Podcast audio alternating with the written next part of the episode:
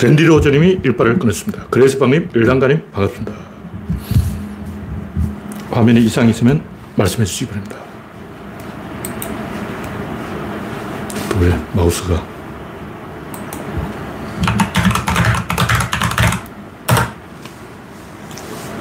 김영하님, 박미희님, 반갑습니다.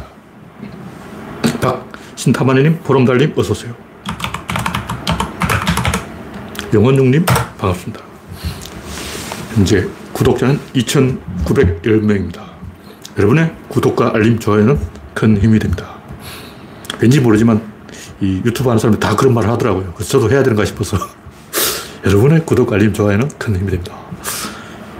왜냐하면 남들이 다 이 말을 하니까 저도 화면에 이상이 있거나 음성이 잘 안 나오면 말씀해 주시기 바랍니다. 노영수님, 정국수님 반갑습니다.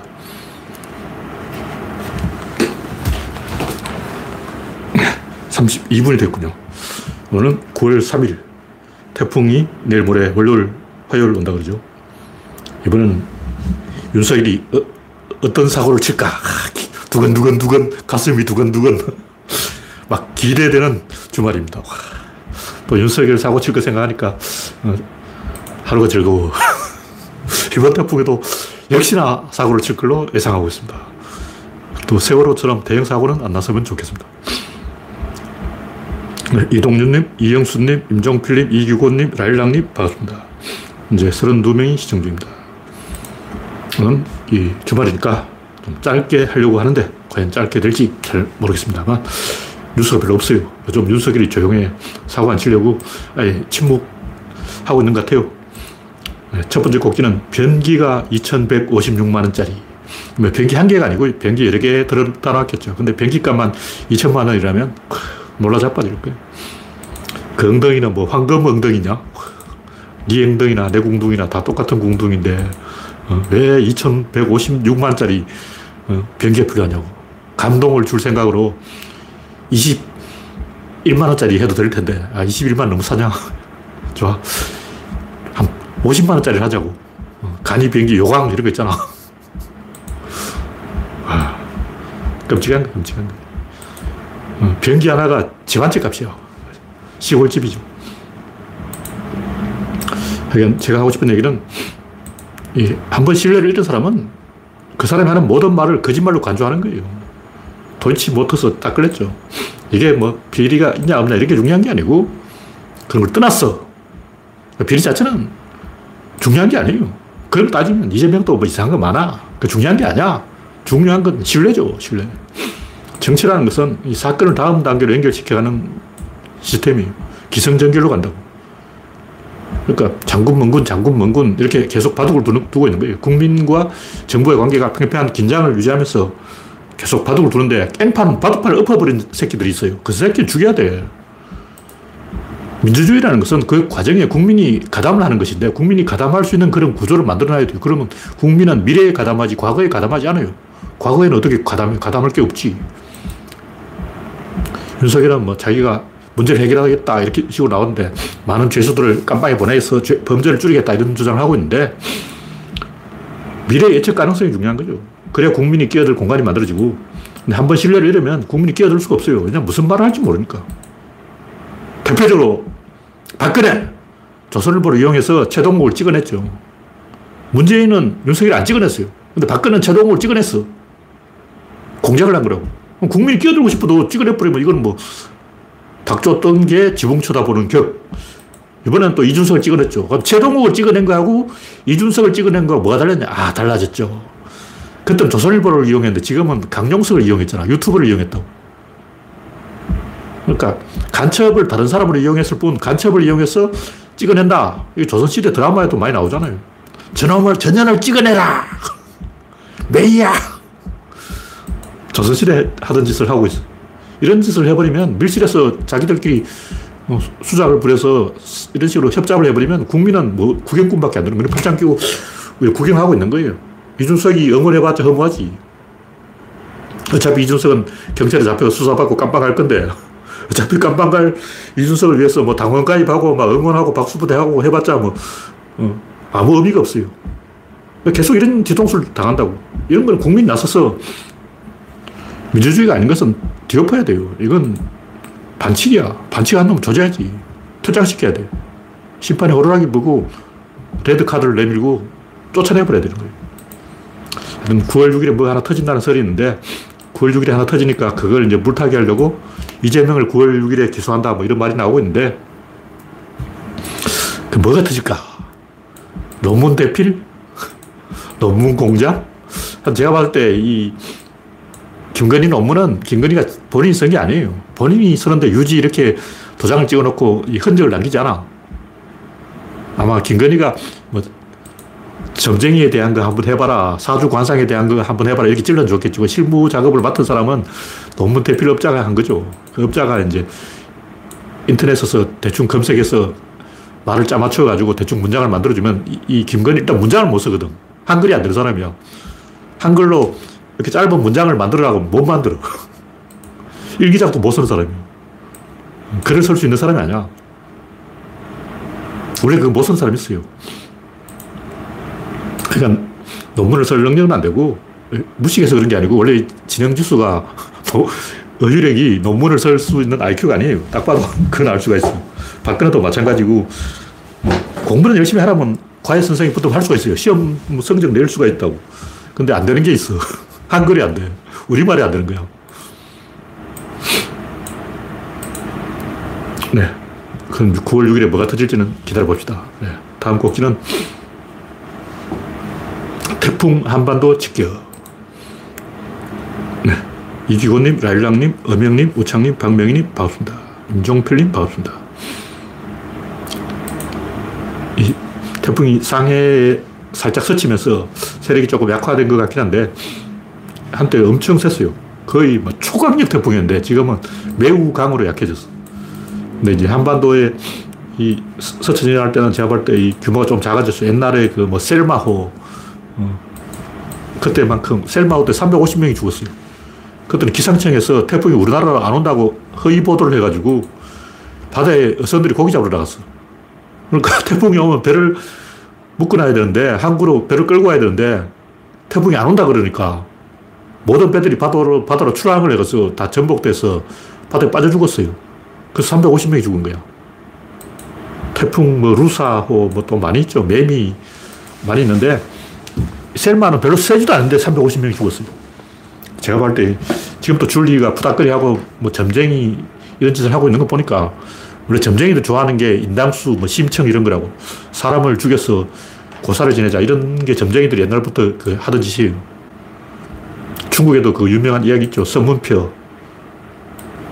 서문표가 점쟁이를 물에 빠뜨려서 죽였는데 점쟁이들이 멀쩡한 처녀를 잡아서 강물에 던진다고. 옛날부터 그 사람 죽이는 게 점쟁이들이 하는 직업이었어요. 지금 제가 저번에 여러 번 이야기했고, 이번에 또 무슨 사고가 날지 모르니까 한번 지켜보자. 경각심을 주는 거죠. 네. 현재 59명이 시청 중입니다. 다음 곡지는 MZ세대의 집단 자살. MZ라고 하면 안 되고 MG라고 해야 되나?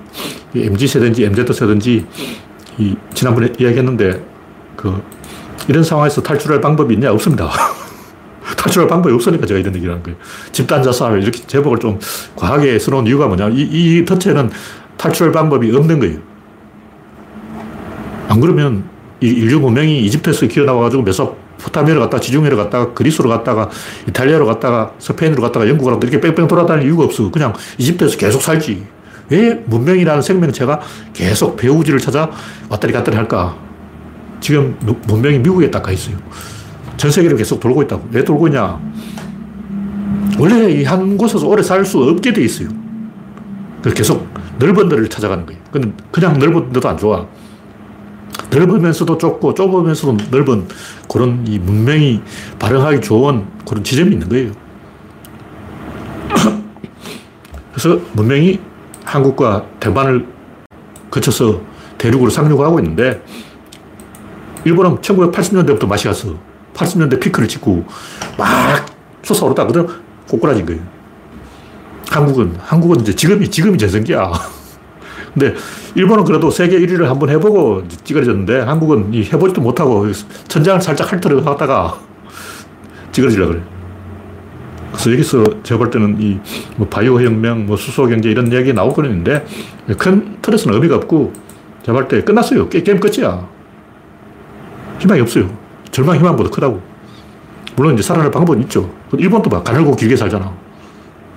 어떤 관점에서 보면 일본도 뭐 여전히 잘 버티고 있다.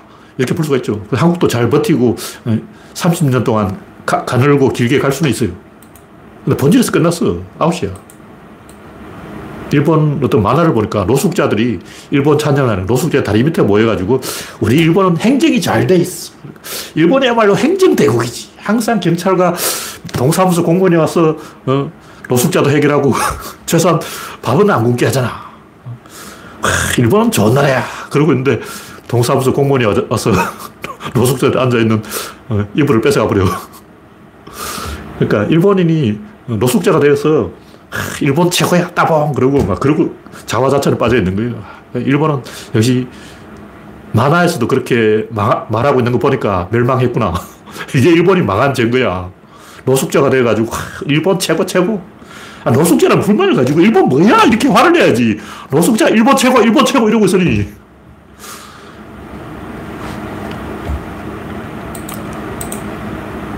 하여튼 그 제가 하고 싶은 얘기는 이 합리적인 결정이라고 생각하는데 이기적인 결정이 합리적인 거예요.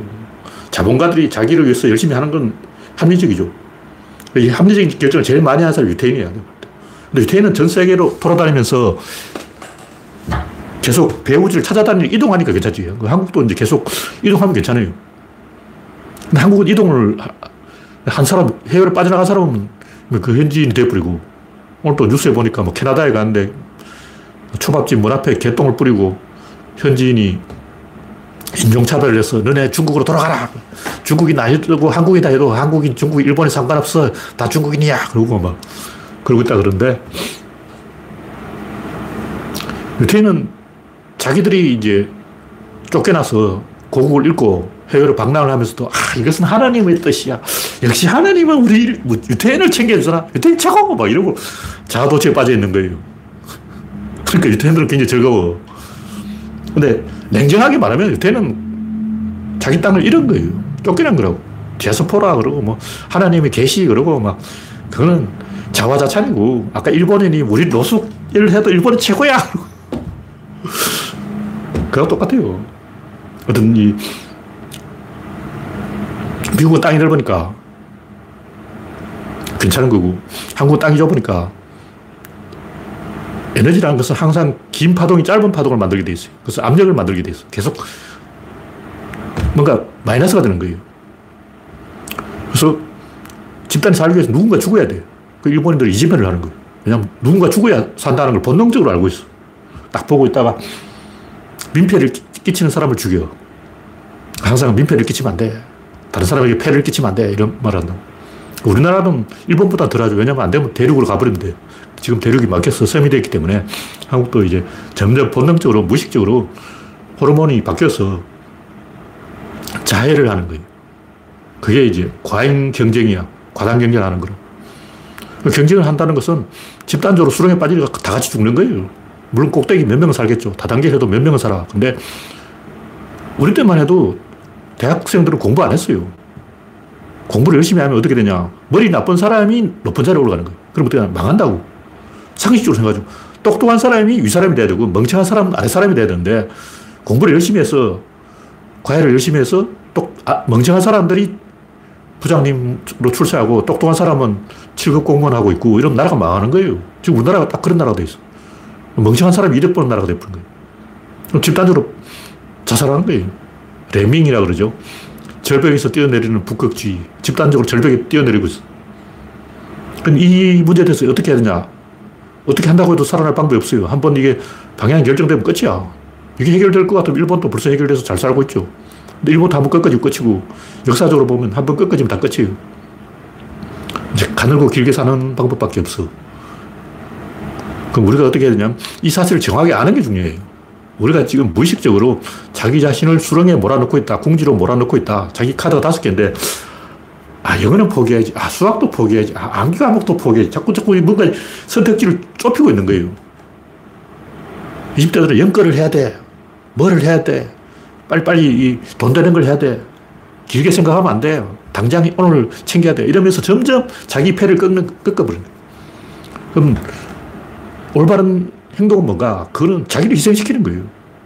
자기를 희생시키는 게 어떠냐? 미국 가보면 흑인들, 백인들 위해서 대신 감옥 가주잖아.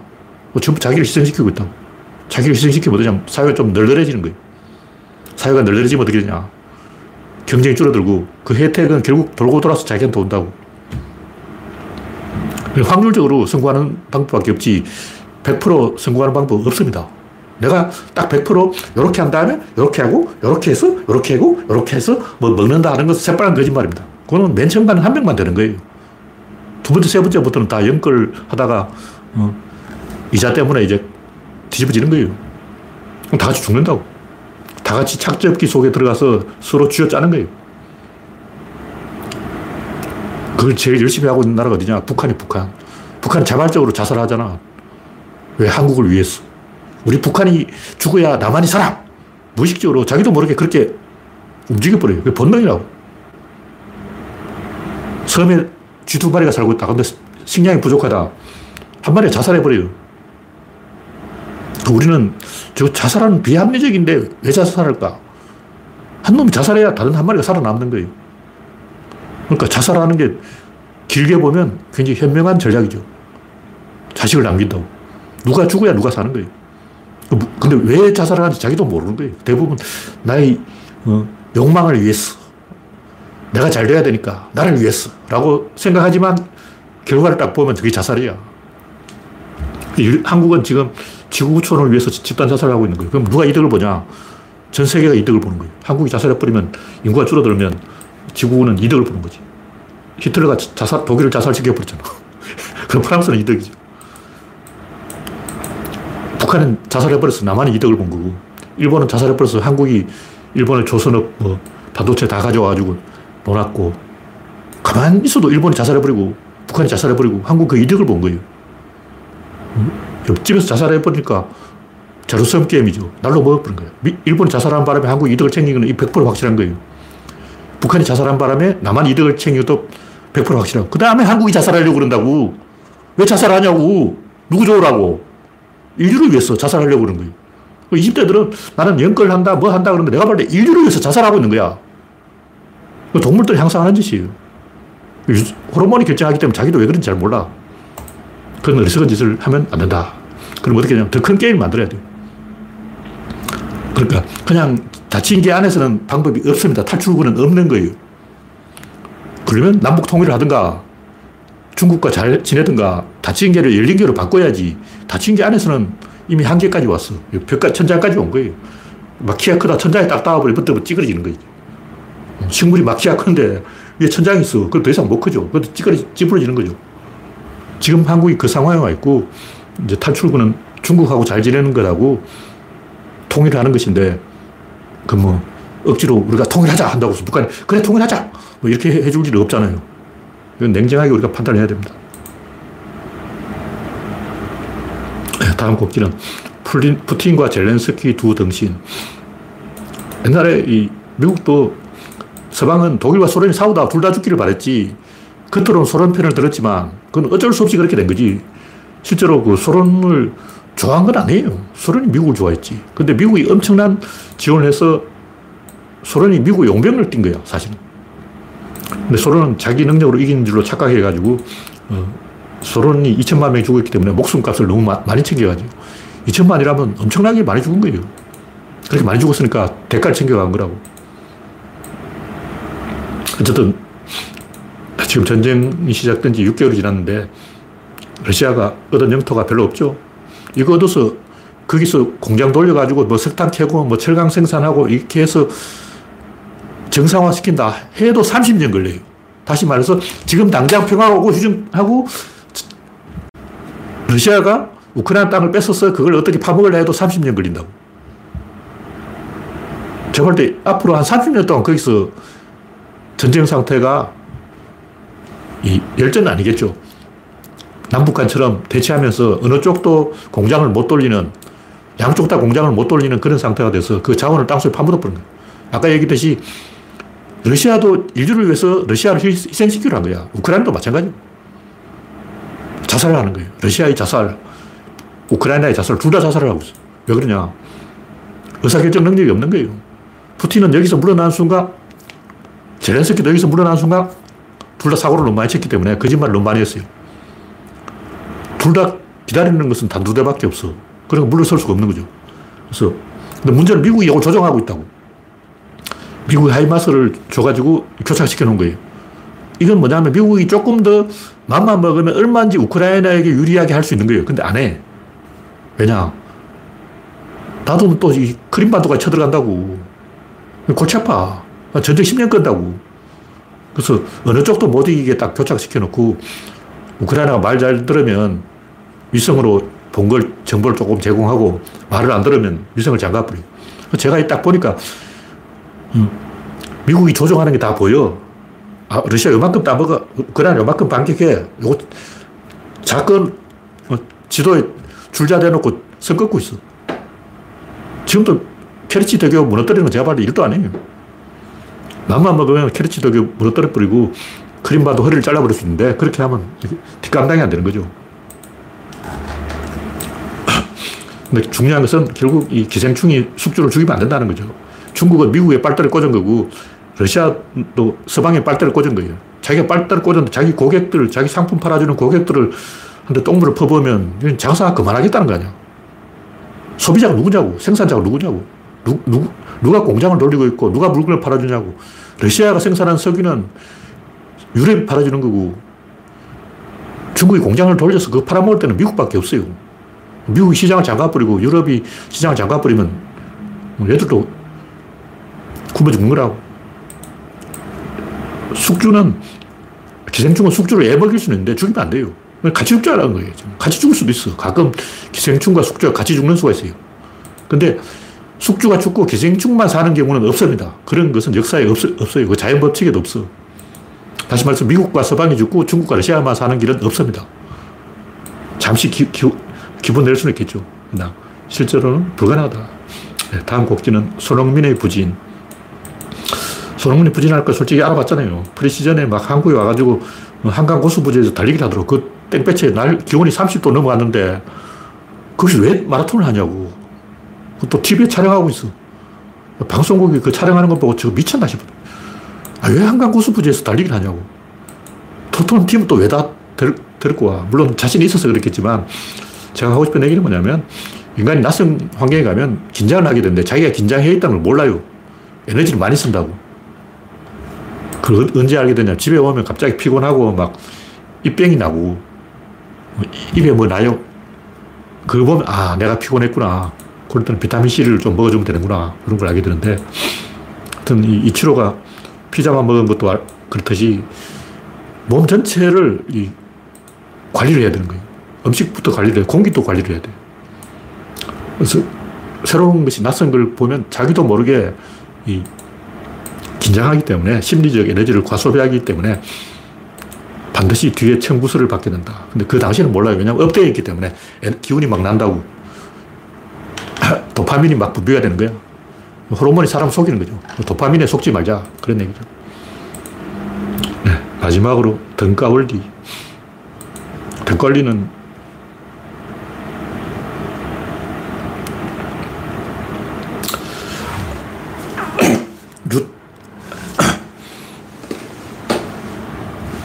아인슈타인이 발견한 이 등가 원리가 중력을 설명했죠. 근데 그게 중요한 게 아니고 제가 이야기하는 것은 그 운동. 제가 검색을 좀 해보니까 운동을 설명한 사람이 없어. 근데 제일 중요한 게 운동인데 일단 질, 입자, 힘, 운동, 양 이렇게 있는데 양은 우리가 직접 경험하는 거고 설명할 필요가 없는 거예요. 우리가 지금 느끼니까. 운동은 약간 설명이 필요해. 왜냐면 우리 운동을 볼 수는 있지만 실제로 운동을 보는 게 아니고 내가 해석을 한 거예요. 그러니까 착시현상처럼 내가 잘못 해석을 할 수가 있어. 그 실제로는 운동을 볼 수가 없습니다. 단지 이제 양 두 개를 비교해가지고, 어, 뭔가 양이 달라지면 일단 칼라가 달라졌다. 아까 노란 게 있던데 지금 뭐 까만 게 있지. 아, 뭔가 지나갔구나. 해석을 해서 운동이라고 이해를 하는 거지. 실제 운동을 보는 건 아니라는 거죠. 힘, 힘은 느낄 수가 있어요. 경험해봐야 느껴. 안 겪어본 사람 못 느껴. 저 힘이 있는지 없는지, 예를 불에 뜨거운지 아는 손가락 집어넣어서 불에 한번 태워봐야 아는 거라고. 여기서 실제로 우리가 직접적으로 경험하는 것은 운동밖에 없고 나머지는 원인, 원인의 원인, 원인의 원인의 원인 이런 식으로 상자 속으로 계속 들어가는 거예요. 다시 말해서 운동부터 사실은 추상이고 질, 입자, 힘 이거 전부 다 추상이에요. 추상의 추상, 추상의 추상의 추상의 추상의 추상이 계속 추상화시킨 거예요. 그래서 어떤 엑기스만 뽑아가지고 이야기하는 거라고. 직접적으로 우리가 경험할 수 있는 것은 운동밖에 없는데 이 운동은 생겨난 게 아니고 원래부터 있는 거예요. 무에서 유가 생겨날 수 없어. 만약 무에서 유가 생겨난다면 질량 보존의 법칙을 어기는 거죠. 인력학제 1법칙을 어기는 거라고. 그래서 법칙이 그렇다면 그런 거야. 그 운동이 뭐냐고 이걸 설명한 사람이 없습니다. 아, 놀랍게도 이거 없는 거예요. 뉴턴은 뭐 갈릴레 형님이 그렇다니까 그런가 보다 이렇게 이야기했고 아인슈타인은 뭐 뉴턴 형님이 그렇다면 그런 거지 하고 그냥 넘어갔는데 결국 이 아무도 운동이라는 걸 설명 안 하고 그냥 넘어간 거예요. 설명할 필요도 없다고 생각하는 거지. 운동은 그냥 이제 보면 된다고 생각하기 때문에 그냥 보면 되는 게 아니고 제가 볼 때 그냥 보고도 운동을 이해할 수 없습니다. 운동의 메커니즘을 서, 설명해야 되는 거죠. 일단 자동차 가는 걸 보고 자동차 가잖아. 저 가네. 저 가잖아. 저 가는 거 봐. 이렇게 하면 안 되고 속에 엔진을 보여줘야죠. 저기 자동차 굴러가네! 이런 식으로 뉴턴이 설명한 거예요. 그러니까 뉴턴이 운동 설명하는 것은 그냥 보라고 뭐 자동차 가네! 이렇게 이제 말로 윽박 지른 거고, 실제 자동차의 엔진 속을 열어서 보여준 게 아니다. 그 엔진에 뭐가 있냐면 진입자 힘이 있는 거예요. 제가 구조론적으로 구조를 가지고 설명하자면 운동 결국 방향 전환이다. 이렇게 말할 수 있어요. 이 방향 전환은 빅뱅 때부터 있었던 거지 새로 생겨난 게 아닙니다. 다시 말해서 여기 뭐가 움직인다면 그 움직임을 만들어내는 원인은 요, 요 손가락에 생겨나는 게 아니고 빅뱅에서부터 지금까지 계속 움직이고 있었어. 한 번도 쉰 적이 없어. 내가 이렇게 움직인다면 딱 정지했다가 움직이는 게 아니고 겉으로는 그렇지만 속으로 내부로 보면 138억 년 전부터 계속 이루고 있었던 거예요. 그것이 지금까지 이루고 있는 거예요. 이게 눈에 보이게 이러냐 아니면 내부에서 보이지 않게 이러느냐 그 차이라고. 우리 눈에 보이지 않도 내부에서는 물체 내부에서는 138억 년 전부터 계속 이렇게 이러고 있는 거예요. 뱅뱅뱅뱅뱅 돌고 있는 거라고. 그게 팍 튀어나온다는 거죠. 왜 튀어나오냐 그걸 이야기하는 거죠. 왜 튀어나오냐면 긴 파동이 짧은 파동을 만들기 때문에 거기서 방향 전환이 일어나서 그 방향 전환에 의해서 운동이 일어나는 거예요. 다시 말해서 방향전환이 내부에서 왔다 갔다 이러고 있으면 그 입자예요. 근데 내부에서 이러다가 갑자기 밖으로 탁 튀어나오면 그게 운동이라고. 다시 말해 팽이가 놀듯이 제자리에서 운동이 계속 일어나는 건 입자고 이 밖으로 보이는 것은 운동이다. 일단 전기에 비하면 전력과 뭐 전류와 전압 여기 여러 가지로 설명하잖아요. 일단 물이 100리터가 있다면 이 100리터의 물을 전체를 이야기할 수도 있고 그 100리터 중에서 내가 지금 들고 가는 10리터를 이야기할 수도 있고 일단은 댐에 갇힌 물을 이야기할 수도 있고 댐에 갇힌 물을 뽑아내는 수도관을 이야기할 수도 있고 마지막으로 수도꼭지 수도꼭지를 세게 틀었냐, 약하게 틀었냐, 요걸 가지고 수압을 이야기할 수도 있는데, 같은 물이라도 꼭지를 작게 만들면 압력이 세져요. 수압 높이는 방법 간단해. 수도꼭지를 멀리 들면 돼. 여기까지 쫙 내려오면 속도가 빨라져서 압력이 세진다고. 그 대신 요 물줄기가 가늘어져요. 이렇게 계속 가늘어져. 그리고 어느 지점에서 딱 충돌해서 회전을 시작해요. 다시 말해서 가만 놔두고도 수압을 높일 수가 있는 거예요. 중력을 이용해서 혹은 노즐을 이용해서 노즐을 구멍을 작게 만들면 수압이 높아집니다. 그래서 이 큰 파동을 작은 파동으로 만들 수 있다. 근데 작은 파동을 큰 파동으로 만들 수는 없습니다. 일시적으로 가능한데 일단 팽이가 쓰러질 때 잘 돌다가 쓰러질 때는 크게 한 번을 걸리는데 큰 파동이 생긴다고. 그 다음에 죽어요. 작은 파동이 큰 파동이 될 수 없는 이유는 압력이 0이 되기 때문에. 그러니까 파동은 계속 작아지고 작아지는 대신 압력이 세지는 거예요. 예를 들면 집에 한 명이 사는데 그 사람 체중이 100kg다. 근데 이제 바꿔가지고 50kg짜리 두 명이 살게 하는 거예요. 그럼 월세를 더 받아야 되나? 안 받아야 되나? 그러니까 내가 방을 빌려주는 사람인데 100kg 한 명, 100kg짜리 사람 한 명과 50kg짜리 사람 두 명으로 바뀌면 월세를 더 받아야 되나? 아니면 똑같이 받아야 되나? 이걸 얘기하는 거예요. 근데 구조론적으로 이야기하면 월세를 더 받아야 됩니다. 그게 압력이라는 거죠. 전체 무게는 같은데, 질량은 같은데, 이 파동이 자, 작아지는 만큼 압력이 증가해요. 이것이 등가 올림입니다. 다시 말해서 공간과 시간, 공간의 거리와 시간의 속도, 다시 말해서 긴 파동과 짧은 파동 사이에서 어떤 비례가 있는 거예요. 그래서 파동이 짧아지면 압력이 증가하기 때문에 그것을 이제 사, 사 회에서는 권력, 자연에서는 기세, 자본에서는 시장에서는 이윤 이렇게 말하는 거예요. 그 권력이라는 게 뭐냐? 권력이라는 것은 방에 한 명이 살았는데 갑자기 두 명이 살게 돼. 두 명이 같이 화장실에 가겠다는 거야. 그럼 누가 먼저 화장실에 가야지? 두 명이 동시에 화장실 갈 수 없는 거죠. 압력이 걸린다고. 그래서 힘이 만들어지는 거예요. 그럼 어떻게 되냐. 한 명이 튕겨나와. 그게 운동이에요. 아, 두 명이 살다가, 아, 저 새끼 방구를 너무 많게 해서 못 살겠다고 방문 열고 튀, 튀어나온다고. 그래서, 아, 똑같은 체중인데도, 똑같은 무게인데도, 똑같은 질량인데도, 이 파동이 작아지면 압력이 세지기 때문에, 거기서 이, 아까 듯이 운동이 일어난다. 질, 입자, 힘, 운동량이 일어난다. 뭐 그런 얘기예요. 조금 더 설명을 덧붙이자면, 그, 파동이라는 것은 뱀을 가지고 설명할 수 있는데 뱀이 이렇게 있으면 일직선을 일자라고 이걸 S자로 몸을 꼬, 면 파동이 두 개가 되는 거예요. 다시 말해 이건 긴 파동이고 이건 짧은 파동. 이렇게 지렛대로 움직인다면 이 지렛대 길잖아요. 이건 긴 파동이고 받침점에서 작용점까지는 보통 짧아요. 빠르가 그렇잖아요. 제 못을 뽑을 때 짧은 쪽을 가지고 뽑아요. 긴 쪽으로는 못 뽑아. 고사장에 가서 빠루를 만져본 사람은 이해를 할 겁니다. 그래서 이 뱀이 S자로 꽈서 이걸 펼 수는 있는데 이 편 상태에서는 펼 수가 없다는 거죠. 이 상태는 움직일 수 없어요. 만약 움직이면 다시 이렇게 좁혀야 돼. 깨구리가 점프를 해서 몸을 편 상태에서는 다시 점프가 불가능해. 다시 이렇게 좁혀야 돼. 그러니까 이렇게 좁히는 과정은 원인이고 이렇게 펼치는 과정은 결과인데 우리가 보통은 이 펼치는 걸 보기 때문에 좁히는 걸잘못 봐요. 좁히는 보려면 이미 깨구리 이러고 있어. 이미 이러고 있다고. 깨구리 이렇게 폈다가 이렇게 하는 과정은 잘 안 보이고 이렇게 했다가 이렇게 하는 과정은 잘 보여요. 그래서 보통 원인은 잘 안 보이고 결과만 잘 보이기 때문에 결과를 원인을 착각한다고. 이렇게 펴는 게 원인이라고 생각하는 거예요. 이게 펴는 건 결과야. 그래서 파동은 작게 만들 수 있을 뿐 크게 만들 수는 없습니다. 그래서 왜냐하면 크게 만드는 순간 압력이 0이 되어서 힘이 전달이 안 돼요. 아까 얘기했듯이 이 100kg짜리 한 명이 사는 방, 방을 50kg짜리 두 명에게 바꿀 수는 있는데 그 반대로 두 명을 한 명으로 만드는 것은 불가능합니다. 그때는 압력이 전달이 안 되기 때문에 힘이 전달 안 돼서 의사결정 자체가 불가능해져 버린 거예요.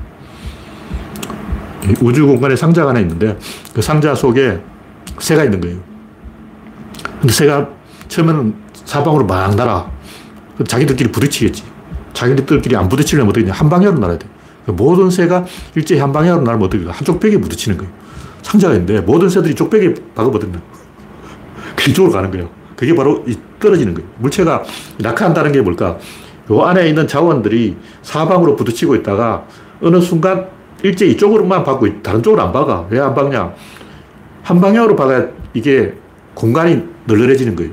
근데 사방으로 박으면 대가리 다 깨져. 다시 말해서 물체가 아래로 낙하한 이유는 중력이라는 거죠. 그 중력이 뭐냐고. 그 물체 안에 있는 우리 눈에 보이지 않는 자원들이 일찍 아래쪽으로 대가리를 받고 자꾸 쳐박고 있다 이 얘기예요. 야, 다른 쪽으로 안 박냐? 다른 쪽으로 박으면 자기들끼리 부딪히게 돼 있어요. 뭐, 양자의 서핀이다 뭐 이런 여러 가지 이야기가 나오고 있는데 그 정확한 건 제가 양자의 글을 안 배워서 모르겠고 아마 있을 거예요. 그런 이 자석의 자기력이 뭐냐. 철 원자는 한 방향으로 회전하기 때문이다. 뭐 이런 얘기 했던데 정확한 건 제가 모르겠고 일단 그 물체 속에 있는 자원들이 앞으로 날아갈 때는 전부 이쪽으로 대가리를 받고 있다. 공주로 던져질 때는 다 위쪽으로 대가리를 받고 있다. 아래쪽으로 낙하할 때는 전부 아, 아래쪽으로 대가리를 받고 있다. 이렇게 볼 수가 있는 거예요. 그래서 이 힘이 뭐냐, 운동이 뭐냐, 입자가 뭐냐, 에너지가 뭐냐, 이걸 다 정의할 수 있습니다. 쉽게 얘기하면 전력이 에너지고, 전류가 입자고, 전압이 힘이에요. 근데 보통 우리는 이걸 그냥 섞어서 막 전력이라 하기도 전류라 하기도 전압이라 하고 전압이 높으면 전력이 높고 전력이 높으면 전류가 많고 뭐 암페어인지 왔던지 볼트인지 잘 구분 안 해요. 대충 그게 다 전기야. 그러니까 에너지란 말을 이 전력 양, 정확히 말하면 전력 양이죠. 전력 양계, 메타기 있잖아요. 메타기. 그걸 보면 전력 양계라고 써놨어요. 전력 양을 이야기하는지, 와트를 이야기하는지, 전류 암페어를 이야기하는지, 어, 전압 볼트를 이야기하는지, 우리 그 구분 안 해. 대충, 볼트가 높으면 암페어도 높고, 와트도 높아요. 그게 그거라고. 그럼 우리는 에너지란 말을 구조론으로 말하면 질, 입자, 힘, 이 세 가지로 동시에 사용하는 거예요. 근데 구, 굳이 구분하자면 댐에 걸린 수압이 에너지입니다. 발전기로 수문을 열어서 발전기를 미는 힘, 그건 입자고, 발전기를 돌리는 힘, 그건 아까 전압이에요. 다른 거예요. 이런 걸 이제 굳이 구분하자면 이 에너지와 물질과 공간과 시간, 그리고 변화, 이 다섯 가지를 전부 하나하나 다 설명할 수 있는데, 제 얘기는 뭐냐면, 양을 접으면 운동이 되고, 운동을 접으면 힘이 되고, 힘을 접으면 입자가 되고, 입자를 접으면 질이 되고, 이렇게 계속 접힌 걸 펼치는 거예요. 그럼 결국 패턴이 같다고. 운동이 양이 되는 원리가, 힘이 운동이 되는 원리와 입자가 힘이 되는 원리와 질이 입자가 되는 원리 다 똑같은 거예요. 똑같은 것을 다섯 번 반복하고 있어. 한, 한 개만 알면 돼. 그한 개가 뭐냐? 운동이라는 거죠. 다시 말해서 긴 파동이 짧은 파동으로 바뀐다. 이것만 알면 나머지는 그냥 다 묻어가는 거예요. 그냥 내가 이 자연 존재라는 것은 결국 화살을 쏘는 건데 우리 활이 화살을 쏘잖아요. 근데 가만 보면 궁수가 팔로 활을 쏘고 있어. 다시 궁수가 이게 활이라고. 활이 활이 아니고 궁수의 근육, 이게 활이란 말이에요. 그러니까 활에는 활 몸이 있고 활 시위가 있는데 보면 여기 빽다구가 활 몸이고 요 근육이 활 시위야. 이미 궁수 안에 활이 있다고. 그러니까 궁수의 몸 자체가 활이기 때문에 활이 두 번 반복되는 거예요. 그리고 궁수가 활을 땡기는 거나 활시가 화살을 잡아 땡기는 거나 똑같은 거예요. 활시도 화살을 존나 잡아 땡겨. 여기 땡기는 거나 여기 땡기나 그거 전부 같은 거라고. 같은 짓을 다섯 번 반복하고 있는 거예요. 그렇기 때문에 이 운동을 이해하면 이미 힘을 이해한 것이고 힘을 이해하면 이미 입자를 이해한 것이고 입자를 이해하면 질을 이해한 것이고 이게 전부 한 줄에 깨어져서 같은 얘기가 계속 다섯 번 반복되기 때문에 하나만 알면 된다는 거죠. 하나만, 그 하나가 뭐냐. 긴 파동, 짧은 파동 활 쏘듯이 팍 쏴버리는 거예요. 땡기는 네 자체가 긴 파동이라고. 근데 화살이 날아가는 것은 짧은 파동이 돼서 날아가는 거예요. 활이 화살보다 큰 거죠. 몸이 제일 크고, 그 다음에 여기 짜, 작아져요. 손가락이 제일 작아. 갈수록 작아진다고. 계속 짧은 파동을 만들어가는 거예요. 짧은 파동으로 만들어, 지금과 동시에 RPM이 높아져요. RPM이 높아지면 아까 이제 아, 압력이 걸리기 때문에 운동을 만들 수가 있다. 근데 그거 역으로는 불가능, 운동이 안 생겨요. 속도가 0이 돼가지고 압력이 0이 돼서 운동이 안 만들어진다는 거예요. 그러니까 몸으로 손가락을 돌릴 수 있는데 거꾸로 손가락으로 몸을 돌릴 수는 없습니다. 가끔 보면 손가락으로 몸을, 몸을 돌리는 것처럼 보이는 일이 나는데 그건 이미 그 전에 또 한 개, 한 단계 더 있어요. 그 상부 구조가 항상 있어. 이미 결과라는 거죠. 그래서 이, 이걸 가지고 이 자연의 모든 것을 한 줄에 끼워서 다 설명할 수 있다. 결론은 뭐냐면 아인슈타인도 뉴턴도 갈릴레이도 이걸 설명 안 했어요. 그냥 넘어갔어. 운동이 뭐냐면 저기 운동 있네. 씨. 빡! 그러고. 운동이 뭐냐면 대가리 팍 때려버려. 이게 운동이야. 근데 맞아. 어, 딱 때리면 이게 운동이야. 제가 설명했잖아요. 그러니까 뭐냐면 제가 지금까지는 그래도 아인슈타인하고 가, 갈릴레이하고 뉴턴은 형님이지 이러는데 이제는 이제 다 동생들이야. 아인슈타인 동생, 뉴턴 동생, 갈릴레이 동생 구조론만큼 진도를 못 나갔어요 그 아저씨들은. 제가 좀 큰 소리를 쳐도 될 수 있다 그런 얘기죠. 네, 오늘 이야기는 여기서 마치겠습니다. 참여해주신 89명 여러분 수고하셨습니다. 감사합니다.